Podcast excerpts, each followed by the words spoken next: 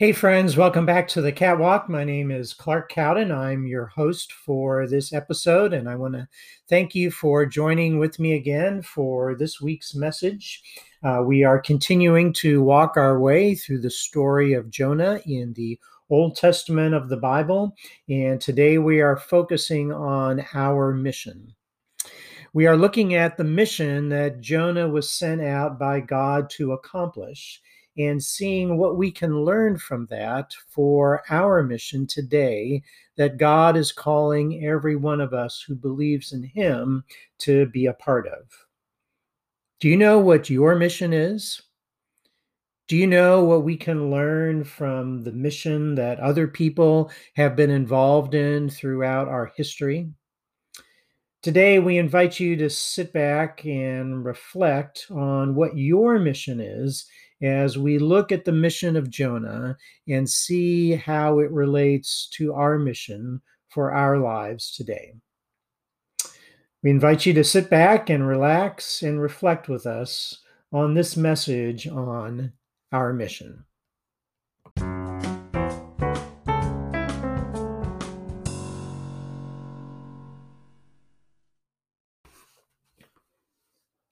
In January of 1907, a revival broke out at a Bible conference in Pyongyang, the capital of North Korea. Those attending the conference came under a deep conviction of sin, especially when a preacher called them to repent of their traditional hatred of the Japanese people. The Korean Christians had accepted the fundamental truths of the gospel of grace. Yet those truths had not really sunk in deeply enough for them to forgive the Japanese. They felt morally superior to a nation they saw as oppressive and cruel. However, at this conference, they began to see themselves as equally sinful and condemned, yet rescued by the costly grace of Christ. Their pride and their bitterness towards the Japanese began to fade away. They returned home with a new willingness to repent of their wrongdoing. People went from house to house, reconciling with their neighbors and returning stolen property. Their worship services began to be filled with new power. The result was the explosive growth of the Korean church. the Methodist Church there doubled in membership in just one year. Today, some of the largest churches in the world are found in North and South Korea. How do we explain what happened? Some have pointed out that the Japanese Korean pacts of 1904 and 1907 imposed Japanese rule on the country. The two countries are less than 600 miles apart, or about a one hour plane flight. Losing control of their country to their hated neighbor may have made them desperate. It may have made them think outside the box do some serious examination of their lives, and prepare their hearts for the repentance God wanted to happen. 2 Timothy 2:25 tells us that opponents must be gently instructed in the hope that God will grant them repentance, leading them to a knowledge of the truth. This tells us that repentance is always a work of God. If we are open to the work of the Spirit in our lives, we will always be examining where we need to change. We will always be willing to repent and turn away from the sins that are keeping us from living in obedience to God. This is a key element in the next chapter in the story of Jonah that we read about in chapter 3, verses 1 through 10 which says this Then the word of the Lord came to Jonah a second time Go to the great city of Nineveh and proclaim to it the message I give you. Jonah obeyed the word of the Lord and went to Nineveh. Now, Nineveh was a very large city. It took three days to go through it. Jonah began by going a day's journey into the city, proclaiming 40 more days and Nineveh will be overthrown. The Ninevites believed God. A fast was proclaimed, and all of them, from the greatest to the least, put on sackcloth. when Jonah's warning reached the king of Nineveh, he rose from his throne, took off his royal robes, covered himself with sackcloth, and sat down in the dust. This is the proclamation he issued in Nineveh. By the decree of the king and his nobles, do not let people or animals, herds or flocks taste anything. Do not let them eat or drink. But let people and animals be covered with sackcloth. Let everyone call urgently on God. Let them give up their evil ways and their violence. Who knows? God may yet relent and with compassion turn from his fierce anger so that we will not perish. When God saw what they did and how they turned from their evil ways, he relented and did not bring on them the destruction he had threatened. There are three key verbs in this passage they are to go, to repent, and to relent. The first key verb is to go. At the beginning of chapter 1 of Jonah, God had commanded him to go to Nineveh, and Jonah had refused. Now, after disobeying God, trying to run away from God, getting caught in a terrible storm, and spending three days and three nights in the belly of a fish, Jonah is finally ready to obey God. He is willing to finally go to Nineveh. This passage reminds us that the God of the Bible is a missionary God. The God of the Bible is a sending God. When we choose to believe in Jesus as our Lord and Savior and follow Him, God calls every one of us to go somewhere and do something.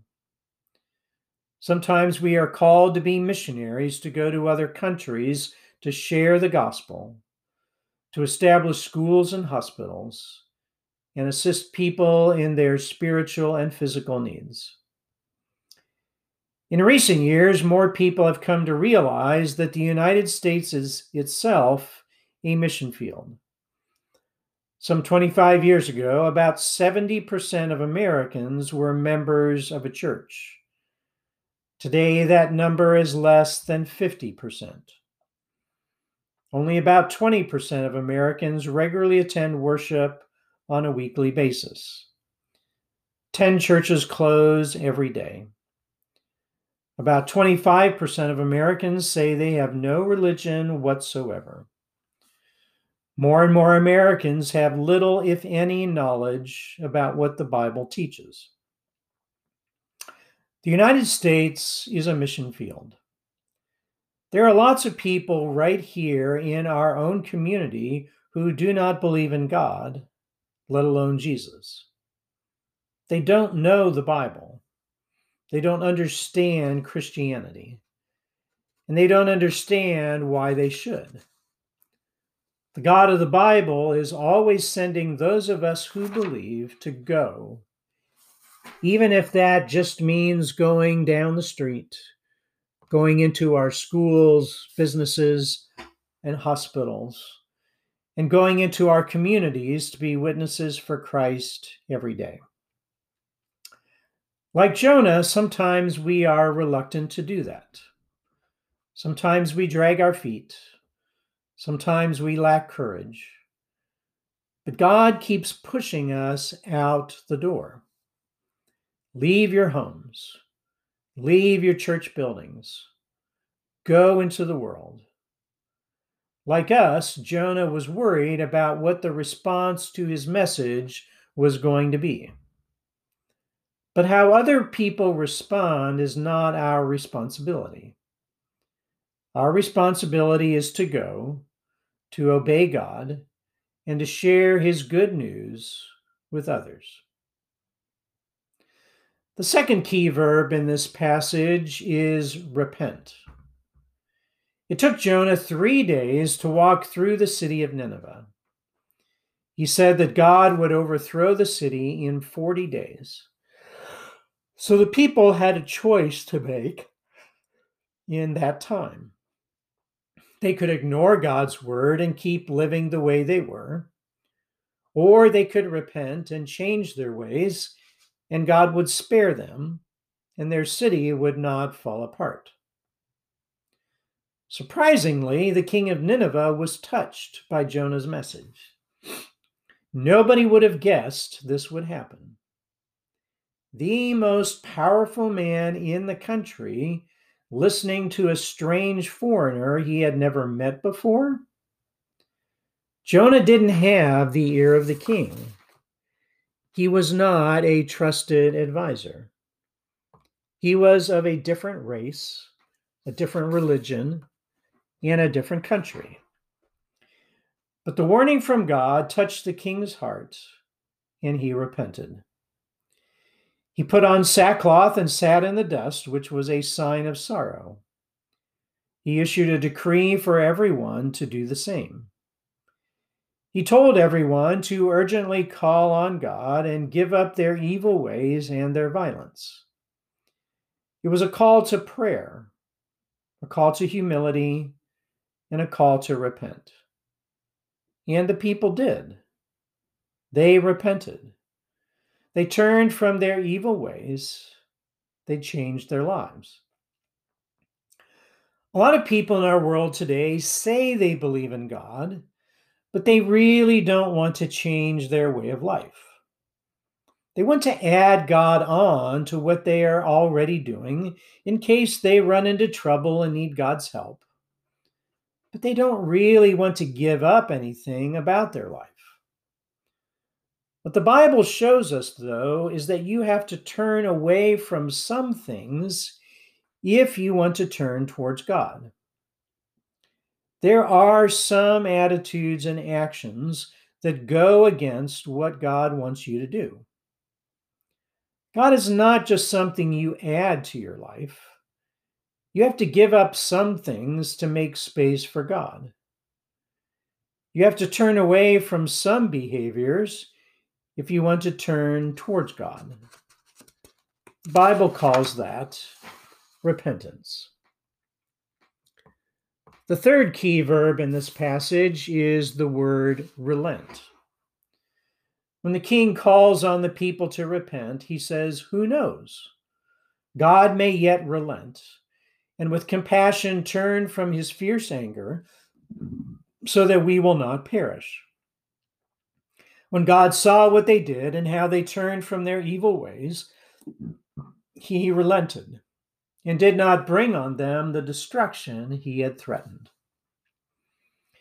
Jonah preached a message of judgment, but the result was an experience of grace. Some people think that grace and judgment don't go together. They think if you treat people with grace, you will never make judgments. But biblically, grace and judgment always go together. They are two sides of the same coin. It is only when we realize that we are under God's judgment that we experience God's grace. In the Bible, God's judgment is usually not the end of the story. His judgment on us is always meant to lead us into His grace. If we repent, he will relent. The story of Jonah shows us that if we repent, God will relent. God responds to what we are doing. If we dig in our heels, if we refuse to change, if we are stubborn, and if we don't listen to God, we will experience his judgment. We will go into a storm like Jonah did when he disobeyed God. But if we repent, God will relent. God wants us to experience His grace and His mercy. He wants us to experience His love and His goodness. He wants us to experience His joy and His abundance. But He wants to see if we will change our hearts, if we will humble ourselves before Him, and if we will accept Christ's Lordship over our lives. One man who learned the lessons of Jonah was a Palestinian by the name of Tass Saada. he was born in a tent in the Gaza Strip to poor parents. When the 1967 Six Day War displaced so many Palestinians, his family moved to Saudi Arabia, where his father became a successful businessman. Tass grew up as an angry young man and joined Fatah, Yasser Arafat's military coalition in Jordan. He became a sniper who killed people as part of his mission to destroy Israel. When he returned to his family after they moved to Qatar, his father refused to allow him to return to Arafat's forces. But he did give him permission to come here to the United States. Here in the U.S., he found a wife in order to get a green card. But life here was difficult for him as well. He had to work very hard to put food on the table for his family. He committed adultery. He was questioned by the FBI for his connections to Arafat and he came to the end of his rope.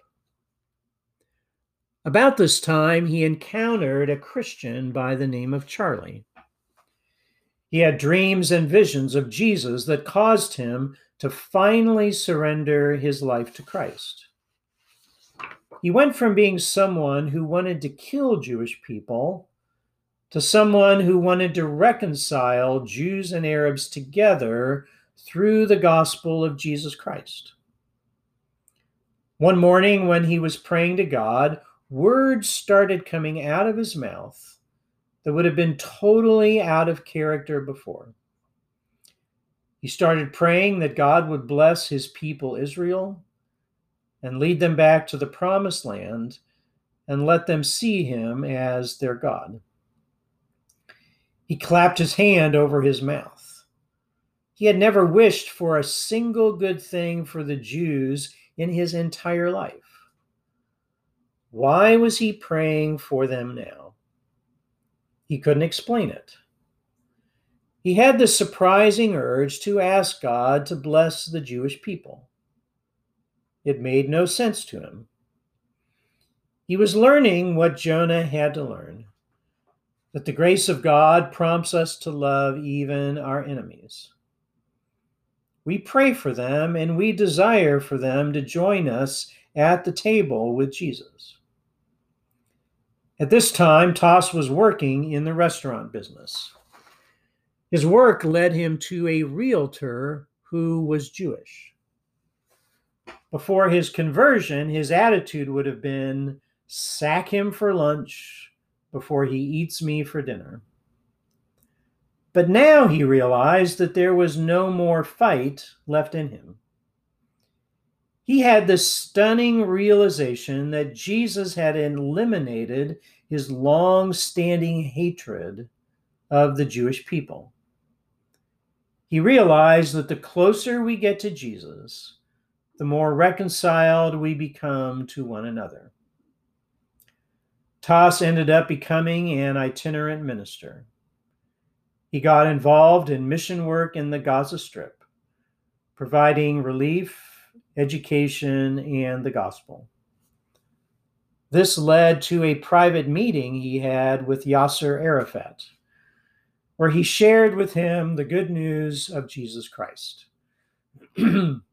God had led him full circle back home again. he had returned to his homeland but this time, rather than hating the Jews, and rather than trying to kill the Jews, He was hoping to save the Jews and introduce them to their Messiah. Tass is a modern day Jonah. Some of us are modern day Jonahs too. Sometimes we disobey God, we run away from God, and we don't always want to do what God calls us to do. But this chapter in the life of Jonah shows us that the gospel is not just about what we believe, it's also about how we live. It's about a series of actions. And three of those important actions are to go, to repent, and to relent. Our God is a sending God. God is always sending us out into the world to join his mission. We are living in a mission field here in the Wabash Valley. There are people here who don't know God, who don't understand Christ, and who are suffering and in need. The message that we share with people is that if you repent, God will relent. God's grace and mercy and forgiveness are available in abundance if you believe in his Son, Jesus Christ. So, whether you are like the Koreans who had to learn to give up their hatred for the Japanese, or whether you are like Tass Saada, who as a Palestinian had to learn to give up his hatred for the Jews, or whether you are like Jonah, who had to give up his hatred for the Ninevites. God is calling us to go into the world, to love our enemies, and be reconciled with them. Because when we go where God calls us to go, you never know what just might happen. God bless. Stay safe. See you soon.